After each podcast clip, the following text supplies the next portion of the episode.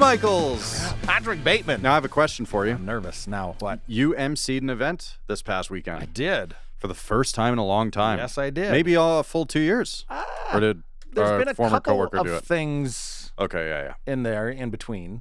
Very small events, but this was kind of a bit more of the Yeah. usual kind of get up on stage and say, "What the fuck is up, people?" You emceed the Bose Super Bowl thing.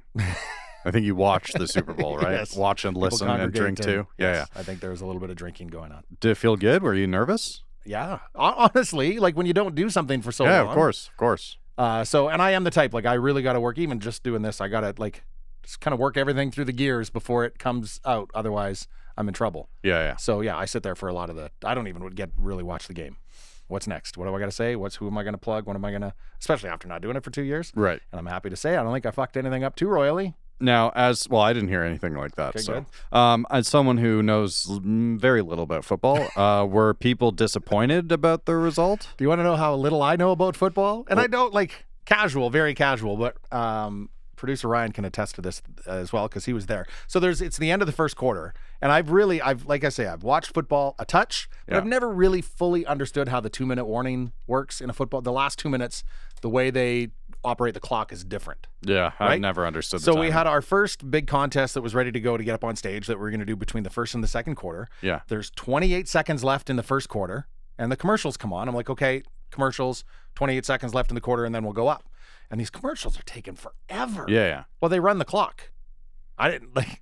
During the commercials, I must have because they came back from commercials and it was the second quarter.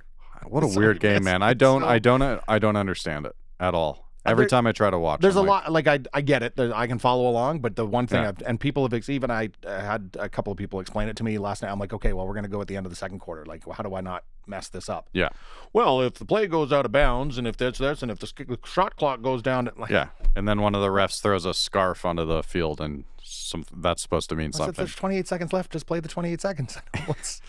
Yeah, that's a, it's a interesting game. So You no, were- I don't know football that well either. uh, what did you think of the of the halftime show? Well, the halftime show is pretty impressive. So, uh, I don't know all those songs.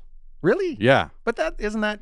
Didn't you grow up through most of? Eminem, sure. Snoop Dogg, a little bit. Dr. Dre, kind of. I was familiar with the songs that they played. 50 Cent, sure, whatever. I never paid attention to him. Yeah. Mary J. Blige, I, I didn't know those songs. Don't know if I've ever Really? Hmm. heard them. Yeah, yeah. Um, Kendrick definitely knew that. Which is so weird because that's definitely not my typical style of music. But uh, yeah, that was I was. Those songs were nostalgic. inescapable Oh, very true. then, though, right? Absolutely. Yeah, no, I, I- it was very from cool. like yeah, I mean production was great. Like the set design wasn't the most eye blowing whatever it was Yeah, whatever it was it was kind of neat, but just it was the nostalgia 100%. yeah, no, it's uh, it was a good time. Uh, lots of interesting stories to tell from there. You know, it's funny, and I said to Ryan last night too that in my lifetime, uh, things I thought I'd never see is I grew up with Metallica, Mm-hmm. and Metallica in the '80s was that bad band that only the kids on the wrong side of Yeah, the tracks listen Yeah, yeah. to, right? And watch them become completely mainstream and have their music played at hockey arenas and, and football stadiums across the whatever. And then same thing, you're seeing Dre, Yeah, and Snoop like Dogg. NWA, yeah, like big time mainstream in Yeah. front of yeah, like it's cool to see how, how that's changed. totally. And it was in California, right? Yes. Okay, that that, that adds up then. I was like, wow, this is very LA themed. Uh, and you know what? Like the biggest pop out of all the the acts that played at Bose, Mm-hmm. I'm gonna say Eminem probably got the loudest pop, okay. probably. But I think at the stadium it would have been it would have been Dre Yeah, at yeah, the end. probably. Yeah. Oh, yeah. No, it was pretty cool. Um, uh, excellent production, I suppose. I'm curious to like we were watching it. We're like, is that is there some lip syncing going on Oh, here was, specifically I with think- 50 Cent? I think there was definitely some. Which is funny because you when you have a a, a band, Yeah. you know, a mu- music playing band. I don't think you can really lip sync your way through that, right? It's tough. Unless you're a Maroon Five. Anyways, uh, what's that? What were you gonna say? Uh, do you have any Super Bowl halftime performances that you Yeah, remember? Prince, Like Prince. Okay, good. Just hands hands Good. down. I was thinking all last night. Like this is good. Like it was damn good, hmm but it's not Prince.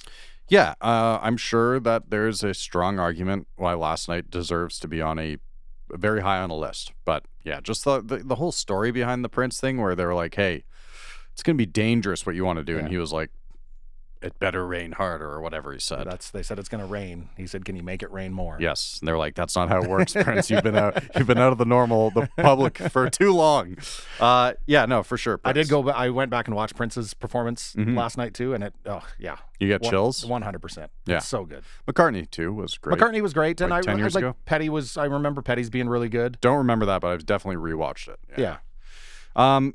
Okay, so we'll probably get into it in our interview coming up, but uh, full disclosure, this is uh, you know, you were fanboying over Mark Makoway with Moist. Um, uh, this is definitely similar situation for me.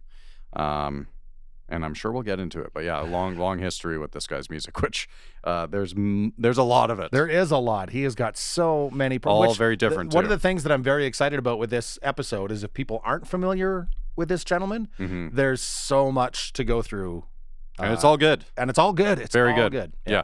Uh, Pete Van Helvoort is coming up, but first, who do we have here with us today? Big thanks to Ghost Services Inc. Yes. Bose Bar and Stage. Yes, and uh, our lovely, amazing, talented producers Ryan and Riley here at Communal Creative Studios. Uh, he- hello. Uh, he just dabbed. Oh, I think that was my kind of dab. dab. All right. Uh, wh- what do we got?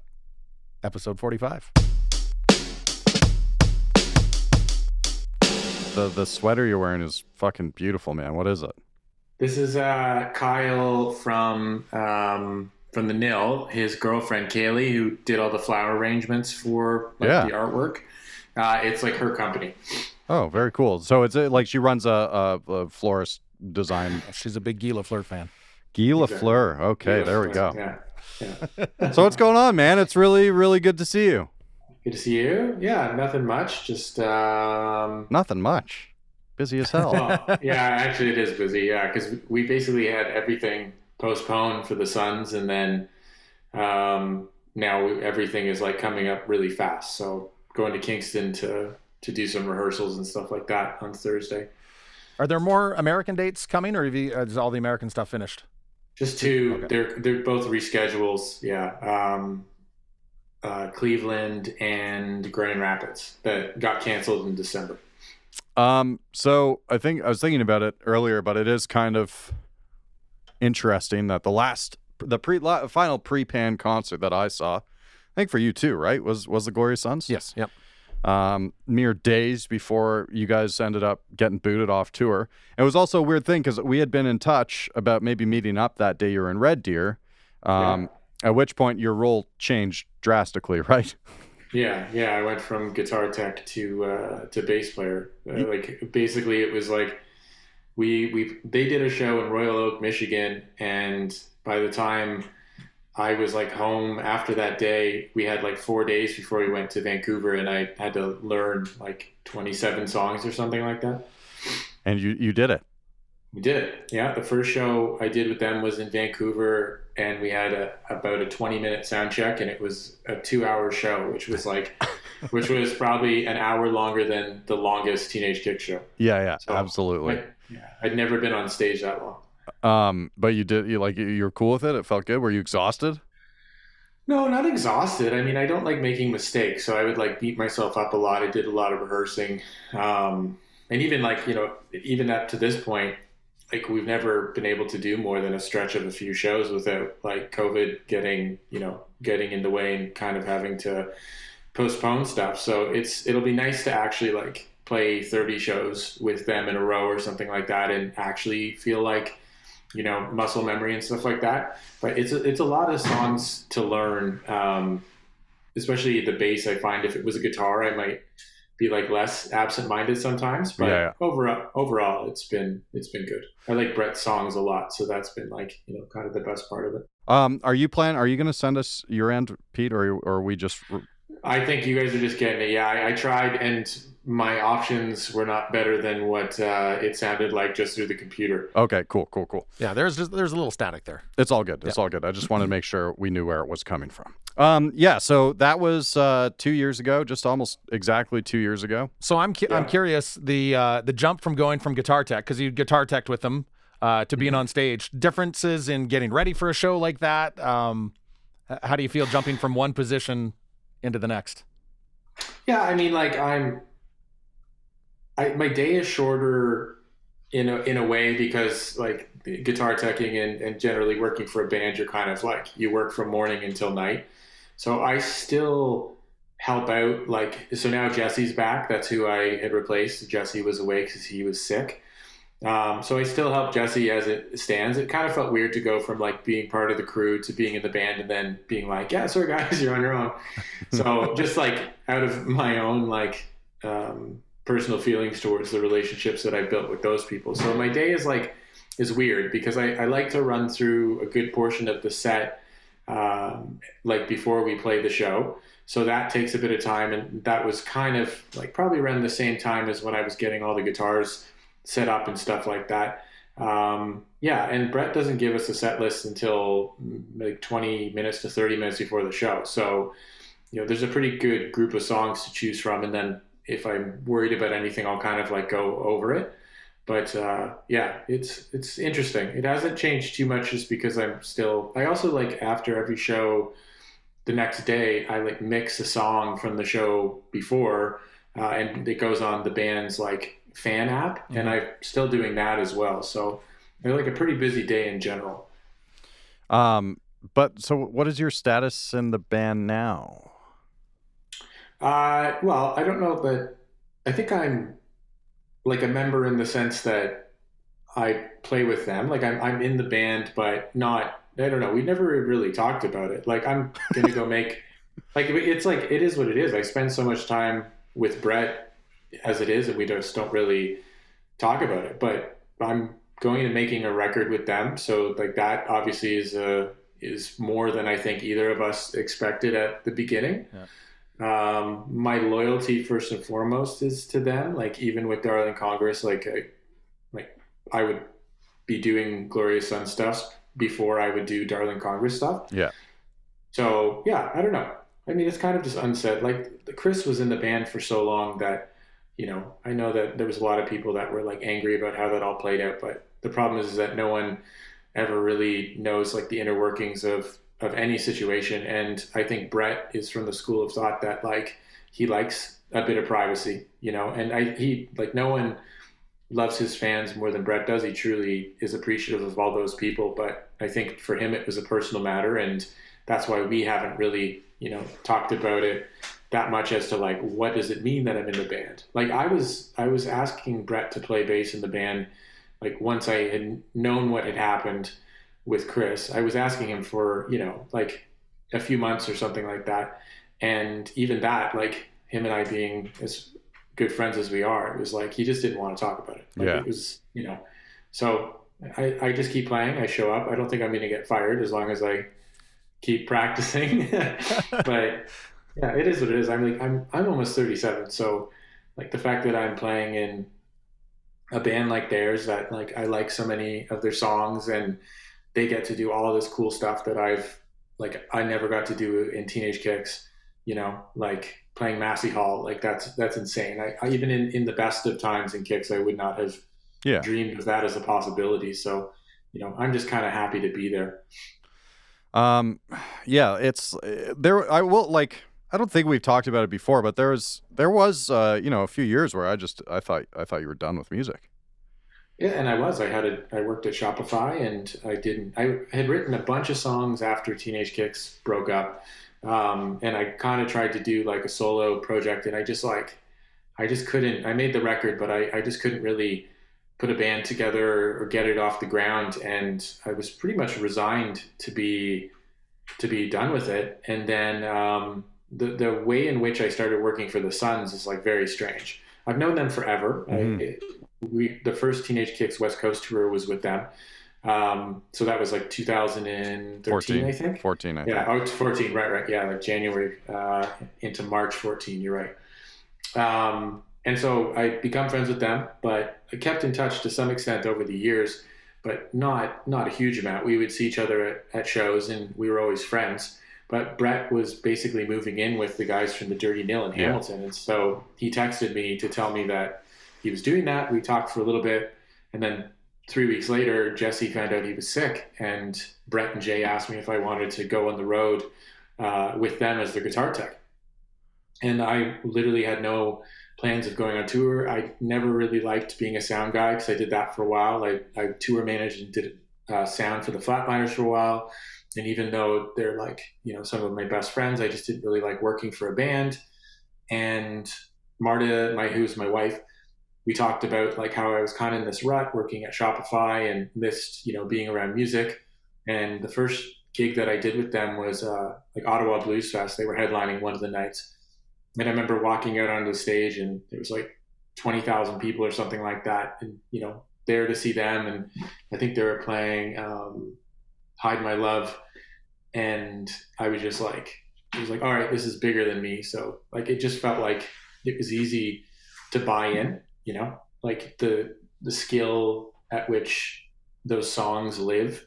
Um, they're just like like "Hide My Love" could be a Beatles song. Like it's it's a beautiful, beautiful song, and to watch that many people be moved by it, uh, it was like, all right, yeah, this is what I'm going to do. So I toured with them that whole summer of 2019, and then I went back to work in the fall, and I was like, I can't do this, and I quit and went to Europe with the Sons, and that was basically it. And that was that was the fall before the pandemic. Like it was that short. Oh my god, holy shit! Yeah, because I, I didn't know how long you had been working with them for. Not, not long. It's everyone thinks it's been like multiple years. Even when like I talk with Brett about it, he'll like talk of the timeline like it's been a while, but it, it really hasn't.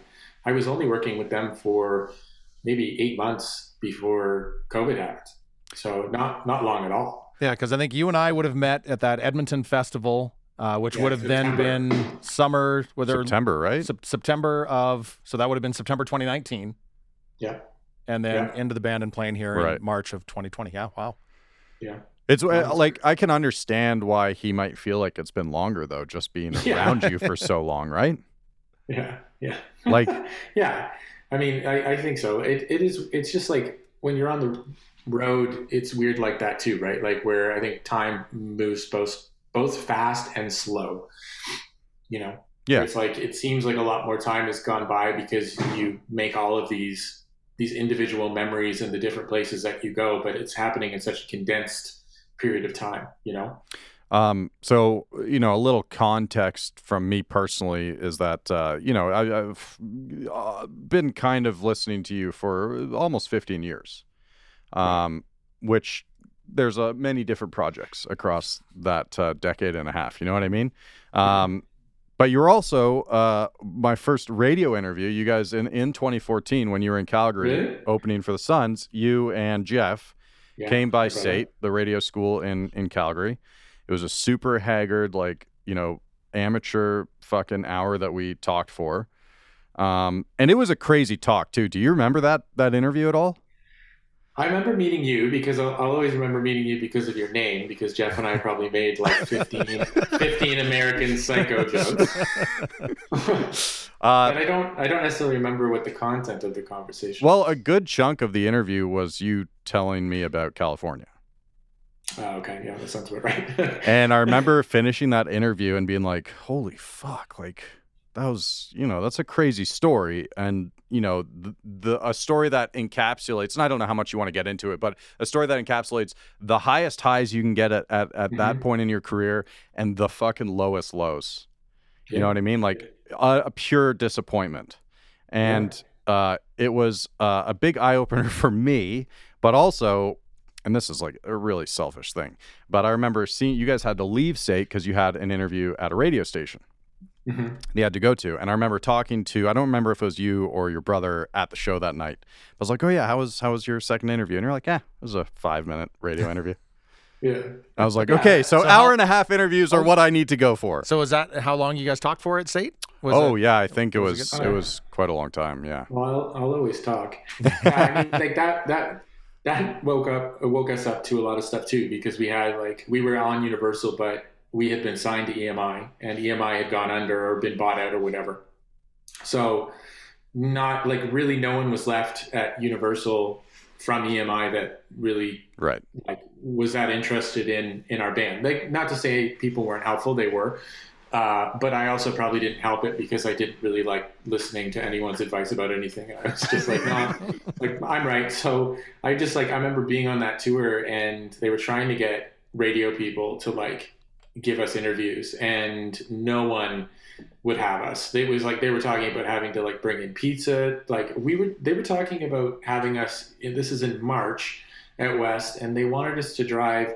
I think it was it was either Kelowna or Kamloops, but it was one of the two, and it was overnight to get to Edmonton for 8 a.m. Um, and it was like something like an eight-hour drive in the middle of the night in the winter.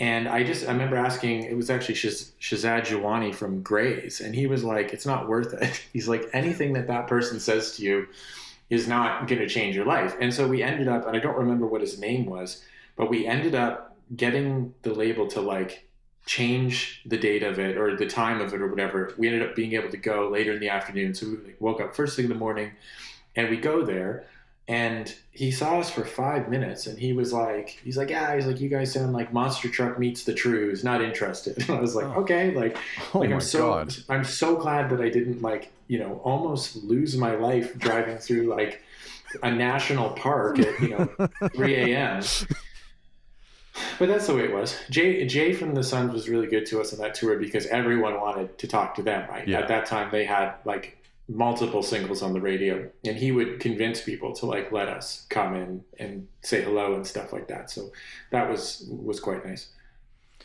Yeah, crazy, crazy times, man. Like, and and to think that you're you're that it's evolved into your stint with the Sons now, and um, getting back to your own music is uh, well, I'm very grateful. I truly am. So we will talk about Darling Congress. Um, I- do- now? I, I may as well. I'm ready to jump in. So, uh, like, like I said, almost 15 years of listening to your music over the years. That's across uh, many, many projects, which I think uh, I may have introduced a few to Pete over the last uh, week or so. I did find footage of M Code. I'm just gonna say, did you yeah. Do you know that? Did you know that's still out there? Oh yeah, there's like there's a GIF somewhere on the internet of me. It was my first date with my like first like long term girlfriend.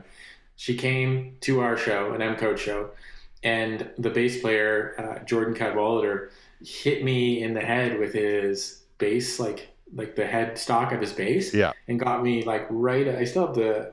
I still have the um, scar. Got me right above the eye and knocked me basically unconscious onto the ground. And I woke up and I was just gushing blood.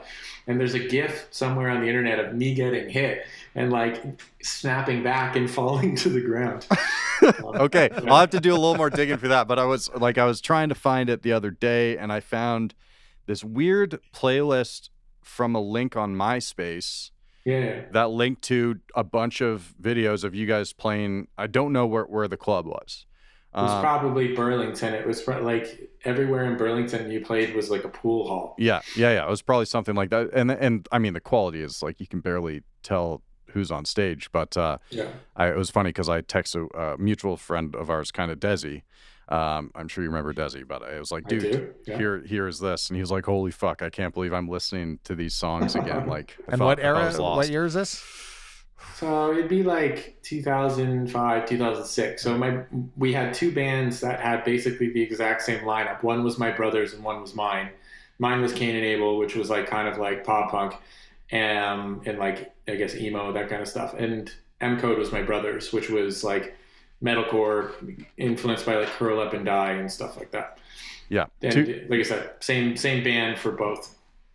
very distinctive sounds So- and uh, another thing as i you know delve into my appreciation for pete's music is that Cain and abel was uh, at one point 11 years ago kind of my soundtrack to moving to the west um, specifically keep on keeping on which i would recommend that as a soundtrack when you're driving through the mountains any day it's I worth it still like that. That's that, that was a good one. That's with uh, Paul, who's now in Silverstein. oh okay Yeah, that was Paul played bass on that and does all like the backup vocals. Very cool. That uh, yeah. Anyway, so it's been a it's been kind of a trip for me over the last couple days going through some music that uh, I've spent a lot of time with. And uh, new to the playlist is Darling Congress. So you're working with the Glorious Sons. Um, how how does this happen? Yeah, so when we were on the road in the summer of 2019, um, I would wake up early uh, and I would basically, Brett had his guitar on the bus and I would just kind of like strum around in the mornings. And I started I wrote a bunch of songs on that tour, like maybe seven or eight songs. But then I also started working on. I have so many old songs, like even after the Darling Congress stuff, that um, that's never seen the light of day. And so I started showing them to Brett, and you know we just kind of talked about it casually. And when we got uh, back home, like to Hamilton, he came over, and I actually thought we were gonna work on on his songs. And he was like, "No," he's like, "I don't need you to help me on my songs." He's like, "Let's work on your songs," and and not in like a cocky way, but he just wanted me to like kind of get over this like invisible roadblock that I was not able to to get around. Uh, I just couldn't finish a song unless it was a Christmas song. Like that's the only thing Yep. that I've been able to put out in like five years. And so yeah, he, we just started working on them, and we basically spent I don't know maybe like three four days a week for a couple weeks in October of 2019 working on them, and then we went to Europe uh, in November of that year, and we worked on them a little bit more there. And then the idea was that we were going to do them in April of 2020. So as soon as we got home from that Canadian tour, um, and then obviously COVID happened. And in that interim, I spent four or five hours a day, like just finger picking. Like I, I pretty much rewrote all the songs. They were all like finger picking. And Brett moved from Hamilton to where he lives now, north of Kingston.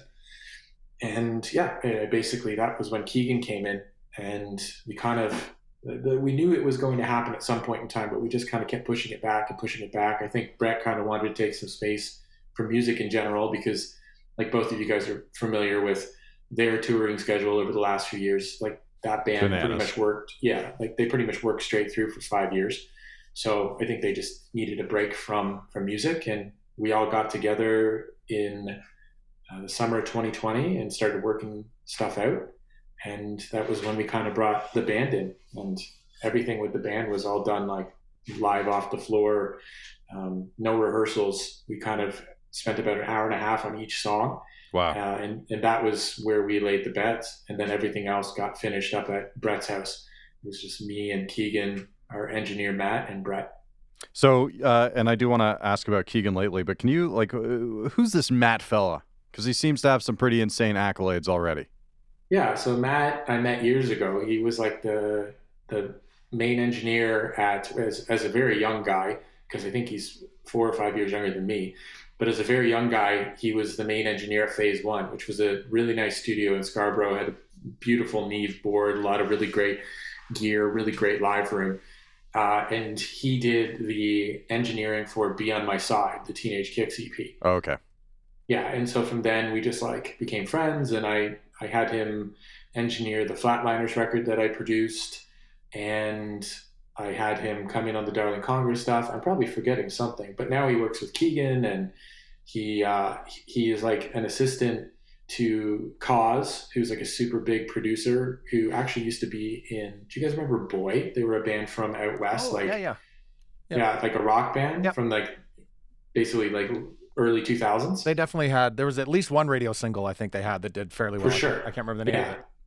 Um, I can't either. They, there's like they had like every page you turn or something like that. Like that Yeah, was. I do think remember that's what it's playing. Yeah, I do remember playing Yeah. that on, on the radio. Yeah, but they're a great band actually. If you find that record on uh, on Spotify or whatever, it's awesome. But he works with Koz, and Koz does like he's done stuff with Dua Lipa, and he's done stuff with um, like Dermot Kennedy and Hailee Steinfeld, and so Matt's been doing a lot of that stuff lately. In addition to kind of like still working with independent bands, I think he's kind of like one of the best kept secrets in our industry because his personality, he's so like quiet and soft spoken that I, I don't think that his like reputation like precedes him, but his quality of work is is very high.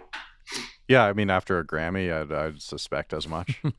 Yeah, yeah. he's he's a good guy. um, and then, so it's you, Matt, Brett, and Keegan. You said. Yeah, and then my buddy Brent plays bass. Okay. Uh, Brent used to be in the. This is I don't know if you know this one in the Peter Van Helvoort discography, but do you know Ulysses and the Siren? Yeah, It was like a short, yeah, little short blip. So Brent played drums on the Ulysses stuff, Okay. And Brent and his brother played um, on the last Teenage Kicks tour that we like broke up on. uh, and his his passport was the one that got stolen in Chicago, which was like the reason that we had to like Oh uh, fuck. like stop that tour. Yeah. so and then uh, Conrad played on a bunch of the songs. Conrad from Poor Young Things, and the rest of the songs were Max Treffler, who is was in the Moors, who are now called Jackie. Oh yeah, yeah, okay, yeah, yeah. I really like Jackie actually. That's uh, Yeah, we got some yeah, good sounds going on. Yeah, they're great, and Max is like an like unreal drummer. So to back up to the songwriting process a little bit, Yeah, is sorry. there It's all good. Uh, is there an area of it that you struggle at the most that you know Brett kind of came in and like like is it choruses you have a hard time with or verses or what's the the main component um, that he'll come in and help with? So he definitely. So it was actually his manager Jason who I had brought the songs to Jason just to get his thoughts, and there was this one. Well, the first, or I guess the second single, "Always on the Edge," Mhm. and before that, it was called it was called "At the End." And I brought it to him, and I'd been listening to like a lot of Cat Stevens and like, and especially a lot of uh, Gillian Welch from like the Revelator. Like I was listening to that record a, a whole bunch, and I played it for Jason, and he's like, "Oh, this doesn't have a chorus." And I like, you know, Teenage Kicks. Every song had a chorus, like that. Every song was like a big chorus. So in my mind, I was like, eh, "I think you're wrong." You know, like I don't, I don't think you know what you're talking about. And then I like, then I went home and I kind of like thought about it more, and you know, I was like trying not to be so precious and stuff like that, and and I was like, no, like he's right. It doesn't have a chorus. It had it had a verse and a pre-chorus, which is like the um, the verse and pre-chorus that it has now, and it never had the uh, "Why am I always on the edge" part, Right. right? The hook. Uh, so I went to Brett and and he had worked on that song with me already, and we had basically just kind of like fixed what was already there. And I told him what Jason had said, and he was like, "Oh, I don't agree with that either." And then once we like started messing with it, like I think he wrote that chorus if I if I'm remembering correctly. Uh, and I was like, oh, okay, that makes sense. Or he like what we do a lot is like we just sit there with guitars and then one of us will like almost like make a mistake or something like that and it will like pop an idea into the other one's head. Like that's that's the thing that happens the most. It's not like i wrote this for you take it. It's like happy accidents. And like the whole recording process was really like that. A lot of the most interesting bass things on the record are things that brent was doing to like warm up his fingers because he's a classical guitar player and brett would hear that and he'd be like no do that here so the choruses was like was helpful in a way because Brett, you know, writes really great choruses, but it was actually phrasing was a really big thing. He made things feel like they were moving forward more. And even now, like when I write stuff, ha- since having done that with Brett, I feel like my songs are like already moving forward more than they would have before we did that. And then the other thing was, um, uh, why can't I not think of the word?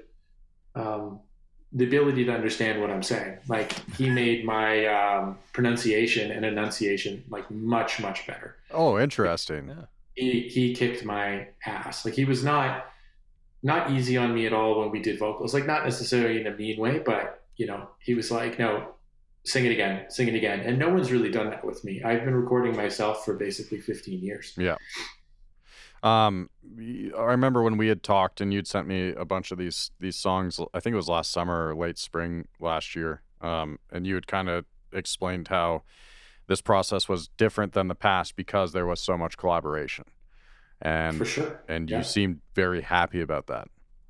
Yeah, I mean, and also like, I don't think I was like a a mean person or like not um, open necessarily in teenage kicks, but I was not. I definitely had a, tendency of being like offended if someone didn't like something or whatever. And it, in this this group, it's been like I'm a member of the group, and even though they're my songs, if someone suggests something, we try it no matter what Yeah.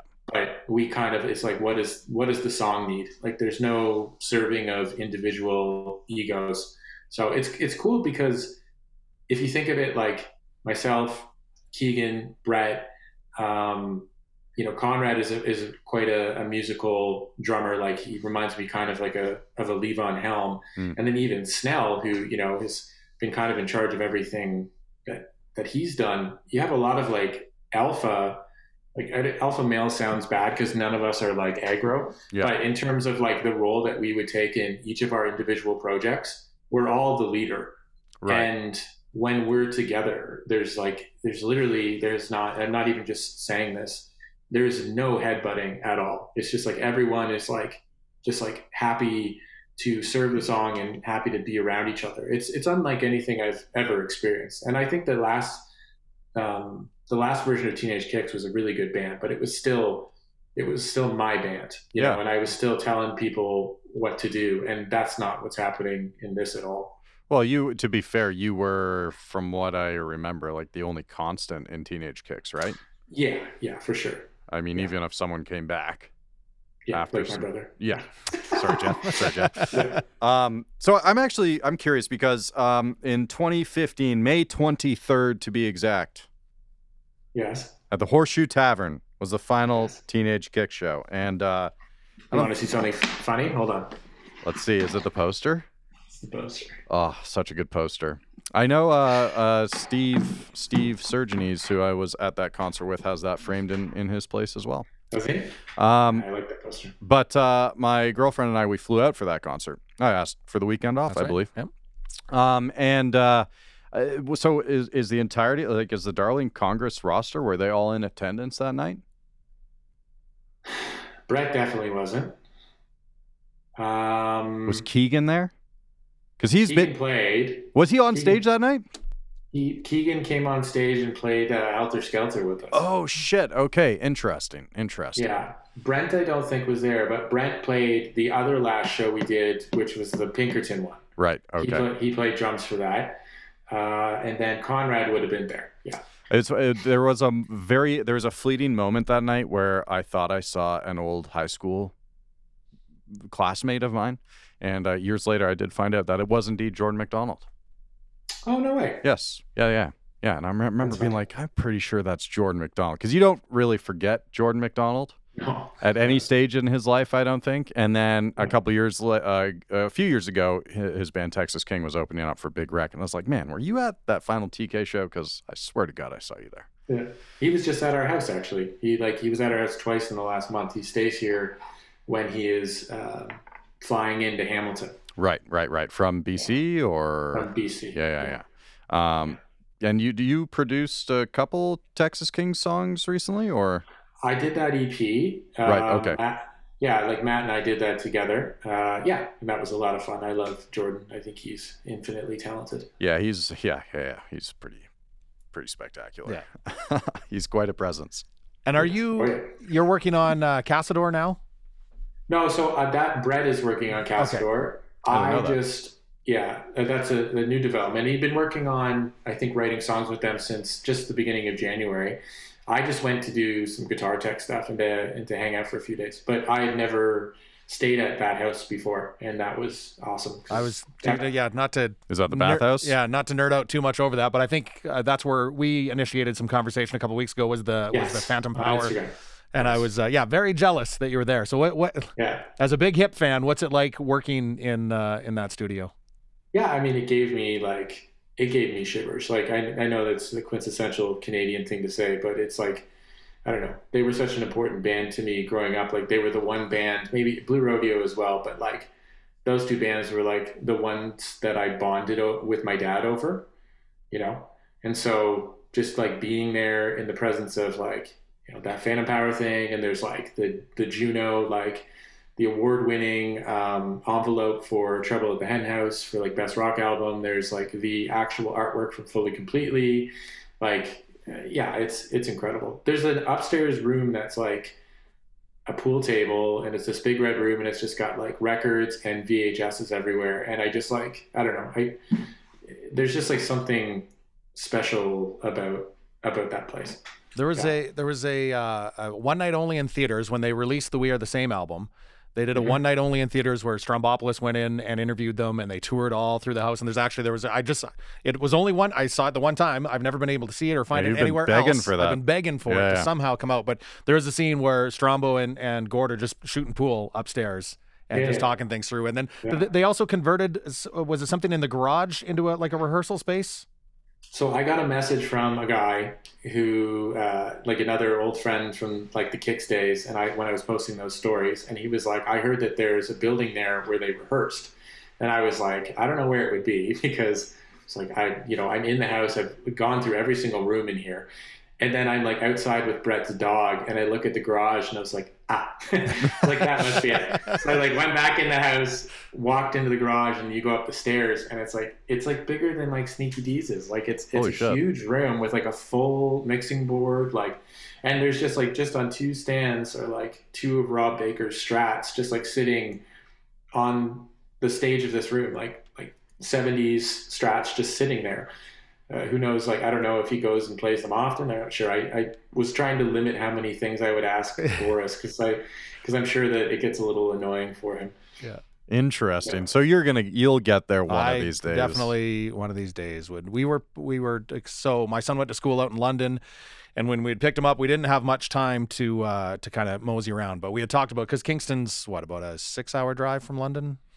Yeah, probably. take? Yeah. So we we only had the day the day, and we were going to spend twelve of it driving up there. But uh, No another go. time, another No no, go. go, another time. There was other family members that weren't quite as interested in seeing that stuff as we were. just to stand outside for a few minutes. yeah. Um. So what? So okay. So Darling, Con- I, I, we, we got to get back to this. Darling Congress. you Yes, put two songs out. Always on the edge. Your dog don't like you. Yeah. What? Well, I know there's more out there. Yeah, so there's a whole record. Um, I'm doing a thing with Keegan. We're doing like kind of like a little acoustic thing with a couple covers that's going to come out kind of in the uh, in in between of the two things. But yeah, it should be out by the early summer. I'm Oh. gonna yeah. So it's If official. I'm not gonna. Yeah, yeah, it's gonna come out. I mean, it's done. Like I actually finished mixing the last three songs today, so we it would have come out a lot earlier, but then I wanted to make it an LP. It was only an EP. It was seven songs, um, and so we did three in November. But Keegan got very sick, so we couldn't Yeah. come, yeah. and then uh, we didn't get to be back in the same room until uh, January. So finally finished them. All right. Well, I already got my shirts, so Is I'm ready for the there album. is there any chance or talk where you could do double duty and Darling Congress opens for the Sons and you're playing in both, or Oh, God. would, would you? Sounds like your days are already pretty busy, but I mean, if there was like a show or two, I don't, I don't even like get into asking that kind of stuff because the thing is, like, Jay manages a lot of bands. You know, like Brett's friends with a lot of bands. I just, I think that it's like, it's a kind of a slippery slope with like, oh, do you mind doing me this favor? Like, I'm, to be honest, if Darling Congress never played a show, I would be perfectly fine with it because I really like playing in the Sons. And Yeah. if the time comes that I can do it, then that's great. Like that we maybe will have a an opening in like the early fall, then we'll do it then. Um, but like as it stands, we're pretty much busy until like July, right? So like, up until after the the West Coast stuff. So yeah, I don't know. We'll, we'll see what happens. That seems like it would be a lot of work. there's a lot of unfinished business out there. There is, Yeah, Including- including those two back-to-back shows in Red Deer. God damn it! yeah. I know that that tour name is so unfortunate considering how it keeps getting postponed. What's the what? What, what is it? Well, it's It's unfinished business. Oh, right. Yeah. Okay. Yeah, Yeah. yeah, Yeah. Yeah. yeah. Yeah. Yeah. Truly. And Truly. I, and I keep posting it on Instagram, being like unfinished business part two. The you know like Still reckoning. unfinished. I still unfinished. Um, okay, so there will be an album, which is very good. I, I, I, and I think I've mentioned this to you before briefly in the DMs, but like uh, the evolution of your sound from, you know, all the older projects through Teenage Kicks to Darling Congress, um, is pretty remarkable to me because there you can like there are significant differences. Mhm. Um, Yeah, a lot of people say that to me. I mean, I think of like when I first met the Nil was when you know fucking up young first came out. yeah, and Luke doesn't sound that different now than he did that. Like he sounds like he sings like he's a better singer now, but the essence of of his voice has always been there. Yeah. And if you listen to like Brett's early stuff, the essence of Brett's voice has always been there. My voice has distinctly changed probably 10 times. and I don't know why. I don't know how, but it just like it keeps, you know, happening. I just like can't sing the stuff that I wrote before and then I change the voice again. we'll call it it's- versatility. Yeah, I guess. except except if I ever had to go back and do one of the old things, then it wouldn't be really really work too well. Is that why on the Wikipedia, uh, the last line, the last sentence on the Teenage Kicks wiki is that uh, Peter said that they will never reunite? No, the reason I did that was because I got so pissed off that like bands. I think that like breaking up is kind of a sacred sacred thing. Yeah. And and I think there's certain bands that I think they didn't get their due, and so when they got back together, like Constantine's, like that band probably never made really much money at all when they were a band, even though they were mine and a lot of other people's favorite band. So when they got, you know, came back, I was like, I thought they did it tastefully. I, it would have been nice if they like had released um, more new music in in the process, but that I was fine with. But there's other bands that I find that it like it's almost like a part of a business decision or something like that to reunite because for some reason like reunion culture, the band would be so much bigger Yeah. when they reunited than they were when they were around. And I, I'm not quite sure why that is. So I just when I was done with something, I wanted to be done with it.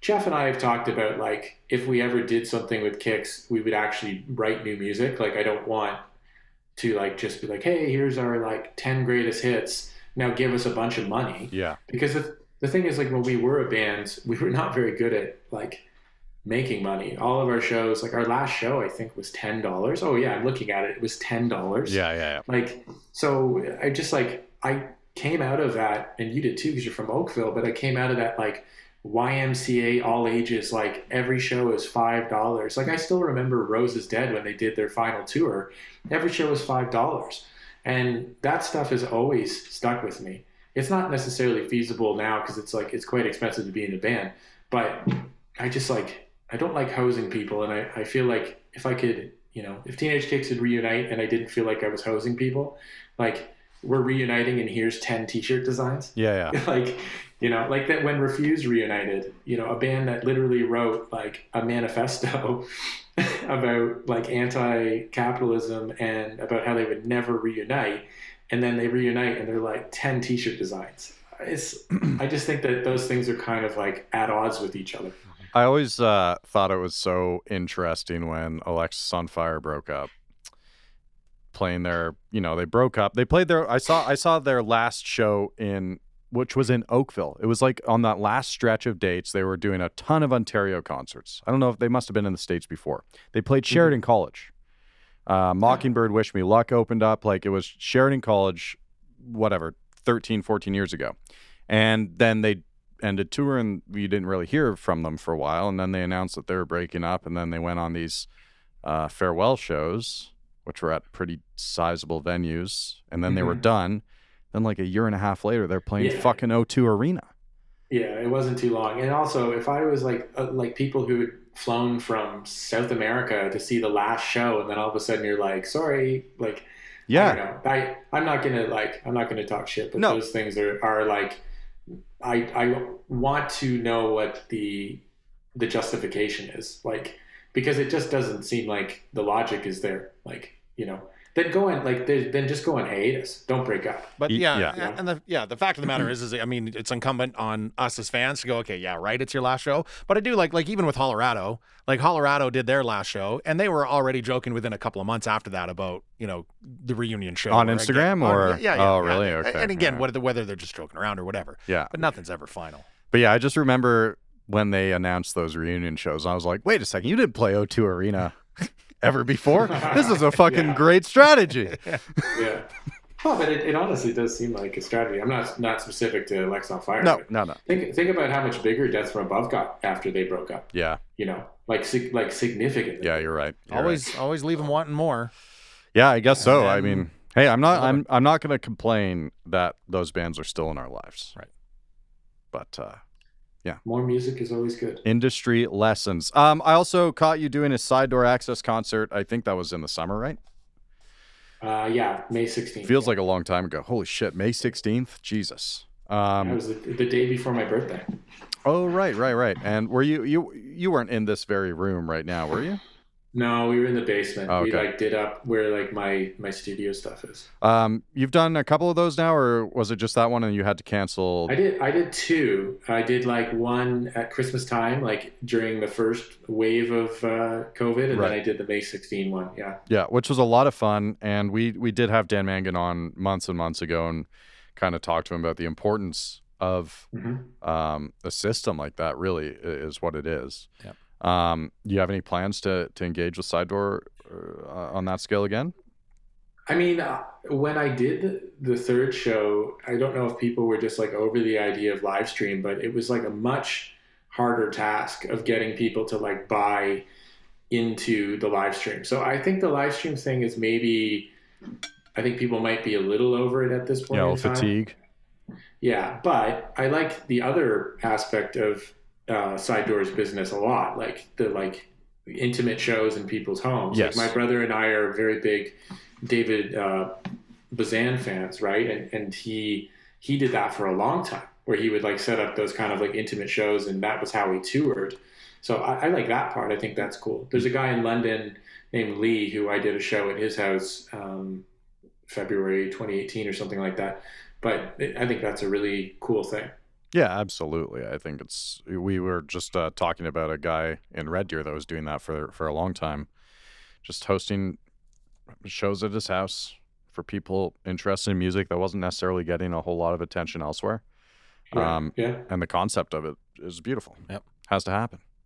yeah. No, Dan's Dan's a smart man. He's he's very bright. Uh, like that, he uh, thought of like making a platform for that. I think is awesome. Yeah, totally. Um, and then, you know, going back a little bit, uh, that side door show was really funny at the very beginning because Keegan Powell Mm-hmm. in the chat wrote something like "Hi, honey buns." Okay. And- Uh, Kayla and I are sitting on the couch, and she saw that, and she's like, "Oh my god, does he know?" She doesn't know who this guy is. Yeah. Does he know that everyone could see that? He definitely knew because he's fucking crazy, right? Yeah, but it might have it, could- it might even have been Kelly, like his girlfriend. I'm not sure. Yeah, no, it, Keegan knew. Is he like what what what kind of guy? I've talked to him in the DMs a few times, and it's always been, it's just been hilarious. Like what's Yeah, I don't know.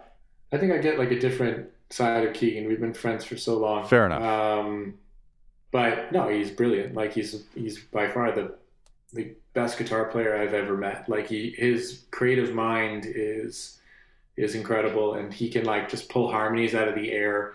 Like yeah, I think I think he's maybe one of the greatest assets that anyone could have on their music, just because he will always like. I could listen to my record with no vocals on it, and I would be like, "This is great." yeah, Like, just because I, I think that he is such a, a moving guitar player. He reminds me like of, of a George Harrison, you know, type of guitar player where he doesn't necessarily play a lot of notes, but he plays, you know, he plays all the good ones. Um, yeah, he's just like, he's very, very, very unique. I kind of am sad that like we never, we never got to the point of like not liking each other because of the way that he left Teenage Kicks but I'm sad that we kind of missed like a good chunk of time there in the middle where we kept in touch, but you know, it was always like a little bit mad at him for the way that that went down. I think if he would have stayed in the band, we probably would have continued. hmm And so in my my older age and going and looking back on, you know, how I acted about certain things when I was younger, that's one of my biggest regrets, just because I, I value him so much as like, you know, kind of almost like a little brother. That wild card song is is so good, so Mhm. good. Yeah. There's something he does. Did you did you work on that at all, or No, not wild card. Yeah. There's a new new one that he did with Snell that hasn't been released that I helped with, but uh, I'm generally speaking, I like give like a bit of advice, but I'm, kind of out of the room on that stuff. he did steal your bike in the music video for your dog don't like you, right? did. Yeah, yeah. Yes. Yeah. Yeah, because that the girl who directed that is his girlfriend. Okay. That's that's Kelly. Yeah. Yeah, check that out. Please God, listen to uh listen to those two singles from Darling Congress if you're listening to this interview. Yes, and more to come. Thank you. Yes, yes. Someday, someday soon. But it's it's it is really cool to hear it feels like you're you're just in a really uh sounds like your perspective is is very good right now. it's definitely different. You know, I mean, I've spent most of my adult life thinking everyone's out to get me, and you know, I mean, like not not to take it somewhere different, but you know, I I got on medication after like five years of people telling me I needed to get my shit figured out. So I think that probably helped. You know, like some people are addicted to drugs or alcohol. I was addicted to being depressed. Well, like I just like felt like I couldn't live without it. well, congrats, and that is a very positive endorsement. I think.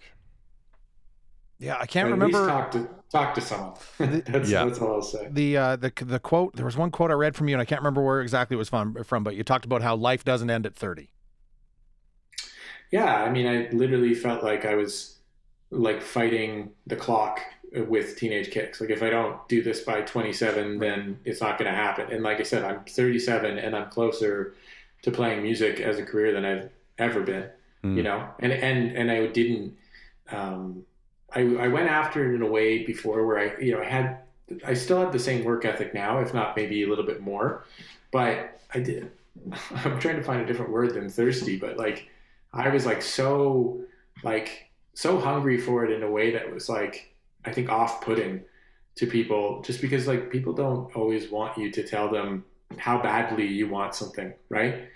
Uh, and so you just like kind of just shut my mouth and put my head down and you know I mean I I learned Glorious Sons songs a month before Brett asked me to play with the band like in the summer before those shows in Sarnia and Timmins and I didn't know if I was going to get asked. I just didn't. I was like, all right, I'm just going to learn them because I like his songs and I like playing bass. You know, and I've been trying to do that in general with my life of like, what do I like to do just because I like to do it, you know?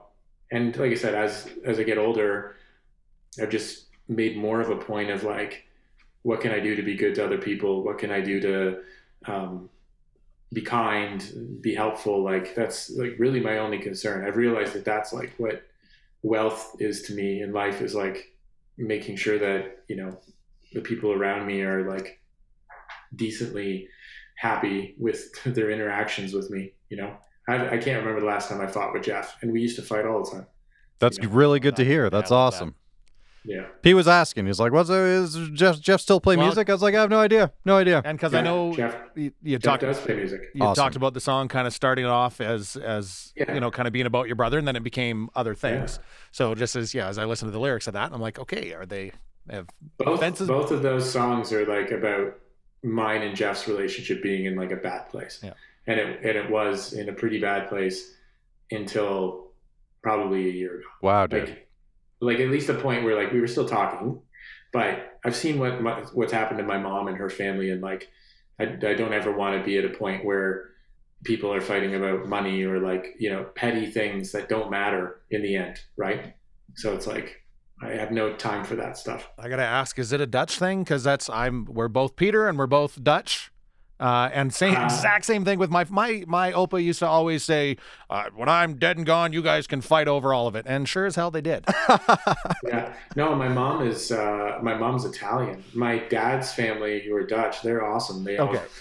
they all get along like really well. Um, yeah, my Oma was just like an absolute like wonderful person. She passed away uh, last December, like during during COVID or whatever. Um, but everyone was like super close up until she died. No one ever fought over anything. So yeah, I've tried to model it over more so that that side of the family. Yeah. And what is so? Was your dad born in Holland or what? Uh, no. Okay. So No, you're- no, no. All right. No, Oma was Oma and Opa were, and she she's told me stories about like you know the the Nazi occupation and stuff like that. But they all lived out in the country, and so they never really saw much of it. She basically her her remembrance of the war was like getting lent out to the other farms, like because their parents Oh. had so many kids, right? And then she'd go do work at the other farms, and then her and my Opa came here, I think in the in the early 50s or something like that. And they had a, a farm with Holsteins in uh, Shelburne. And that's where my dad grew up on the farm. Holsteins that's- being is that cattle? Yeah. Okay. Uh, yeah, yeah, yeah. Yeah. Like, uh, I think milk cows. I think. Yeah, yeah. There's know. like if you in central Alberta here, there's a bunch of Yeah, yeah. Dutch uh, Yeah, yeah. families in the. But my grandparents, the exact same story, came over in 1953, I want to say. Uh, and same thing, my grandpa or my opa drove truck for a couple of years, but they settled on a farm in central Alberta and spent the rest of their days farming. So you're telling me you ain't much if you ain't Dutch wasn't a predator reference? It's, it's no, about- no, okay, no, all it right, means you okay. ain't much if you ain't Dutch. It's even, always ex- even rocking the orange. It, Yeah. I like the orange in there. It's fun. I, I did see your post about your Oma, and it is. I like. I always get excited when somebody says they have an Oma open. I'm like, oh, Yeah. all right, I can relate. Yeah, yeah, totally. are Um, you are you in a long line of Pete's? Because I'm. It's like my uncle Pete, and then my Opa was Pete as well. Are you as well? Yeah, so my uh my opa's name on my dad's side was his name was actually Ari, but his nickname was Pete. Okay. Uh, and then my dad's name was was Peter. And then Okay. so I kind of was the third Peter, and I I had said like I'm ending the so I don't have a he son. did know I- that both of his sons' names are Peter. yeah, no. Both of them. So we got the, and what ruined it for me as well, and I shouldn't bring this up because I'm sure it'll come back to haunt me at some Uh-oh. point. But with my opa being Pete, my dad Peter, so it was Pete, Peter, and I was repeat, and That's I hated it. I like that. So Does- I ended- Does your I ended it. Is your dad's name actually Pete? Because my dad my dad's name is Rick, but his real name is Henricus. Oh, okay. And yeah, Whoa. my dad's real name is like Henricus Dominicus Josephus van Helvoort. And he just absolutely hated it. So I've got my uncle who we, his is John. Sorry, we're going to dip into a completely different territory It's all good. now, but I love his name because he went by John, but his name was Johannes Jacobus. Okay, yeah, yeah. Johannes That's- Joch- Jehovah's. yeah, but you got to get the hach in there. Well, I'm not going to attempt it because you did Johannes it so Jacobus. perfectly. My dad's never even been to Holland. Isn't that crazy? is that right? Have you? Did you I get? went once. I went with the sons. I was just going to say, I Amsterdam. wondered if you'd. If That's you'd so played. cool. Yeah, yeah, yeah. But my dad's never been. Did you feel anything special when you were there? Did you? We don't have like, uh, it, honestly, we don't have a whole lot of like ancestral pull to either the Italian or the Dutch side because neither family really did much in terms of tradition. I don't even know what like Dutch food is. I like oh the only thing I ever knew is like wooden shoes, wooden head or whatever like that saying. Yeah. Um, and then the, that the fact that Dutch people are apparently cheap, but we just never had any sort of connection. Marta, my wife, is actually born in Italy in like a refugee camp, um, so she has more of a desire to go to Italy than I do. So I just liked being in Europe in general, and we were there during the uh, the Christmas season. So I was going to all the, the Christmas markets. So that was kind of my my highlight. We should probably bring that up very quickly. Uh, if you are a fan of Christmas, you're a fan of Christmas. Are do you? Have you seen this? Uh, I have seen, yes. Uh, then you must follow Peter Van Helvoort because uh, you fucking go Who? all out. Who's a bigger guy. fan, you or Mick Foley? Do you are you aware of Mick Foley's? I didn't know that Mick Foley Mick, likes Mick Foley is a huge Christmas nut. dude? You I like, you've got like Mick Foley. you got one hell of a collection, and it, like I can't imagine it takes. Uh, you know, it's it's not an easy setup what you do every Christmas. So I've this is you're gonna think this is insane, but I just started that village last year, Holy. And this year was the first year that it was that big. So it took me like eight hours to take down, but I was building it like in some degree, like putting the cars together and all that stuff for like six months. I've been doing it since June, um, like up until Christmas. Yeah. And then the thing is that by the time it's up, I'm so sick of it that like we just like we stared at it for three weeks after Christmas, and I was finally like, all right, we have to get rid of this thing. Did you Um, did you go to that store? There's a store in Banff with Banff, like yeah. with that uh like the is it a limited like they do limited edition like Christmas uh village Yeah. set pieces and the whole stuff? like it's an upstairs. Oh, part of it's it, and packed. yeah, yeah. It's loaded. Every brand, every uh, fucking cartoon. There's versions of it. There's probably Harry Potter. Like Have you been? I've, In Banff? I've I've been on their website. Oh, okay. yeah, yeah. I haven't been to Banff since we were there with um, the Sons. So like, I haven't been in Banff for ten years or something like that. how about how about we do how about we do that next time when you've got a few hours to kill in the Banff area? We'll we'll film you going through this fucking. Sure. It'll be a magical place. Magical place. I did make Jordan and his his wife Al when we were in BC. There's a place that's not too far. I think it's in Abbotsford, and we did make them take us. It was like the first day that they switched from Garden Center to to Christmas. it was like literally like me, Jordan, Jordan's like new son, my wife and like 200 like 80 year olds. Right. Yeah. Yeah. Do you remember? Did you ever go to that like Santa's Village theme park or whatever? I've never. You know what? I'm not even like that. I'm, I'm like it's weird. I don't even know that I'm even that into Christmas, but I got like I got so obsessed with the building the village. It was just like that was the COVID thing that I started doing. Yeah. I literally my next door neighbor has like a small village of maybe five buildings. And I went over there two years ago and made fun of him for it. I said, I was like, this is so stupid. like, why would you waste your time with this? And then we went into Michael's last Christmas and there was like this one building and we're like, we'll get one. And then all of a sudden I'm like, four o'clock in the morning, I'm like on like eBay, like buying stuff, like paying exorbitant amounts of money to like get things across the border in time for Christmas. Like it was just like, it was a big time obsession. But like it was the Christmas song is because Marta likes Christmas so much, and that was just like that was her stocking stuffer for like twelve years. Oh. Yeah. So oh. people Oh. are people think that I'm like like obsessed, and I I like it a lot, but like it's really it's it's more so because of Marta. It's a gift. It's your gift. It's a gift, yeah. Interesting. That that makes a lot of sense. I'm still gonna say to follow you if you're a big fan of Christmas because uh, Yeah. you definitely pull out all the stops. Um, Pete, you got anything repeat? Oh, I knew it. No, I got nothing. Dogs? I'm not. Oh, we. Well, yeah, we're fine. We'll save that for another chat. I, I love your dog. I was going to talk a little bit about uh, Gracie. Uh, She's a good girl. she's a good very girl. Obviously, did very well in the video. Yeah. So have you got you've got her trained fairly well? Yeah, I, I've spent a lot of time with her when she was a puppy, and the only thing I could do that would like settle her down was was tricks. So she knows like fifty five or sixty different commands. Oh, Wow. So yeah, she's like very well trained. She's also has like a, a very good disposition. Doesn't like children, which is a bit of a problem. But Right. she uh, with adults, like she's just so chill. She's half whippet, so she just like kind of just like lies around all day, and she loves like working. Like if we have like, for instance, Marta gave me a Valentine's Day card today, and you give it to the dog, and she brings it over to you, but then she wants she wants to take it back. She wants to bring it back, and she just wants to go back and forth, giving it to each person. she just like just like goes crazy for it. You, awesome. You, you got to do that at home. yeah. Right. Get Buster to deliver Valentine's Day cards. It'll be eaten. Okay, There's- fair yeah, enough. He's not delivering. Yeah, it's- it's fun, and obviously gets along with uh, Shambles real well. That's my favorite part of the of of watching even Brett's content too is just seeing shots of Yeah. Shambles and, and Gracie. Yeah, yeah. Like um, she's like gets a little bit annoyed with him now, and so and I'm going back up there for I think a week and a half to work on some tunes um, with Brett, and I'm gonna bring Grace with me. So that's gonna be the longest time that they've ever like been together for. But Shambles is like the sweetest dog you'll ever meet. Like he has truly the greatest disposition of it. Probably any dog I've I've ever uh, been around. He's just like a very very sweet sweet sweet dog.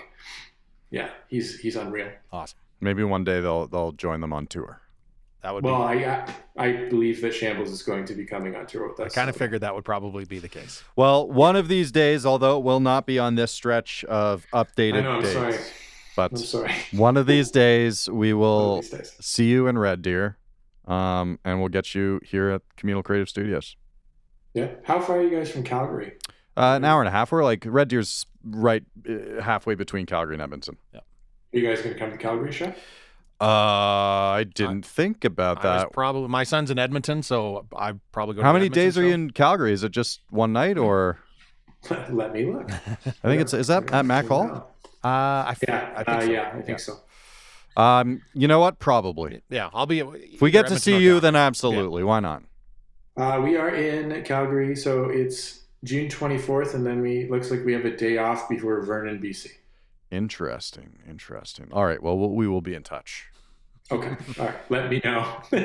Um, yeah, man. Well, uh, thanks so much for making the time, and uh, of course. Thank you for having me. thank you for making music again. Thank you for listening to it. Uh, it's much appreciated. All right, man. It was good talking to you. Beautiful. Okay. Bye, guys. Peace. See ya. Bye. All right. All right. Thank you, boys. Peace, man. Happy Valentine's Day with Marta. Thanks for hanging out. No worries. Okay. Okay, bye. bye. Okay, See ya. I swear to all that is holy, if I get Am I not allowed to say that? if there's repeat stuff coming, I will I mean, it lose it. only made sense I- today because there were two Pete's in the conversation. Right. So until the next time. So we got to start brainstorming Peter named musicians that we can have on the road the stage so we can use that all the time. Good luck. Um, that was uh, a really fun Such a fun guy. And I hope, like I said off the top, go and investigate Oh yeah, there's a lot of inve- investigating to all do. the music that, that Peter's put out. and truly, uh, in my opinion, um, just the sonic evolution from project to project to project. Yep. Is Because it's funny, you listen to the Congress stuff, and I like Teenage Kicks and Darling Congress is what I'm most familiar with. Yeah, yeah, But it's uh, they're different. Yeah. But there's there's still that underlying foundation that you can tell is yeah, yeah. Totally. is all Peter. Totally. Um, so go check that stuff out. Darling Congress has two songs out now. Always on the edge. Your dog don't like you. More to come soon. So your first radio interview Mm. was an hour and a half long. hmm Something like that. Hour fifteen. Something. Yeah, yeah, yeah. Crazy. And uh, that really didn't stop. Like, Really? well, when I was Well, doing did when you interviews on the test drive show, they were still like. Yeah, I guess that's 45 true. hour Yeah. long, and I would chop them down to like you know three, two or three minute and a half breaks. That's the worst. You talk for all that time and then you got to chop it. all that good, all those nuggets of crazy information that you get in an hour, hour and a half with a musician. That Tell me about the new music and the new album and the Yeah. new tour and get the hell out of Dodge. Yeah, but uh yeah, I I for for one very grateful that Pete is is making music again. So can we find somewhere this California story? I was going to ask about that. you can't. Basically, um Teenage Kicks had an opportunity to go to California to record with a pretty famous producer. And uh, that producer made many promises. Um, one of those promises involved meeting and having a very, very big, the biggest, some might say, rock star in the world right now come see their show at South by. Mhm. Uh, that didn't happen. And then recording in California commenced.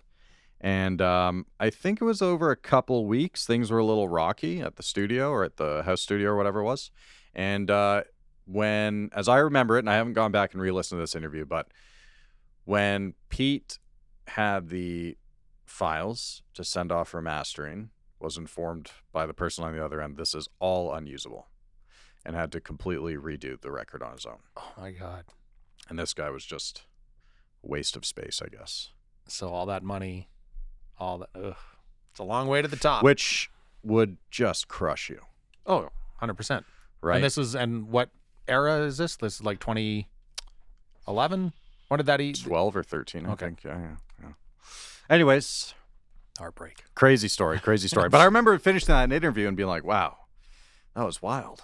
I don't know if, if I can post that. Like, because he's, an, he's a very honest guy, very Yep. honest guy. Yep. And uh, Um, one of the things I love the most about this chat too is just the, the uh, just a good feeling of community. yeah, right yeah. again of just the collaboration process in Yeah. the darling congress songs and it you know kind of sounds like through a few other things as well and and uh, that's what Mhm. you love to see Well, check it out. There's many Teenage Kicks, Cain and Abel, Ulysses and the Siren, M, M Code, uh, Darling Congress, even his own solo album. The guy right, doesn't yeah. stop. The Yeah. guy doesn't stop. Uh, who do we have with us today? big thanks to go services inc Shout out. and Bose Bar and Stage. Best place on earth. And we've got some pretty cool dudes hanging out in another room over there. Ryan and Riley, producers extraordinaire, which uh, I believe you'll be learning a bit more about one of our producers in the Pretty- next uh, week or so. Pretty excited about that. When might that be? next week on uh, Next Circle week, eh? What day is that? Wednesday? Wednesday? Wednesday?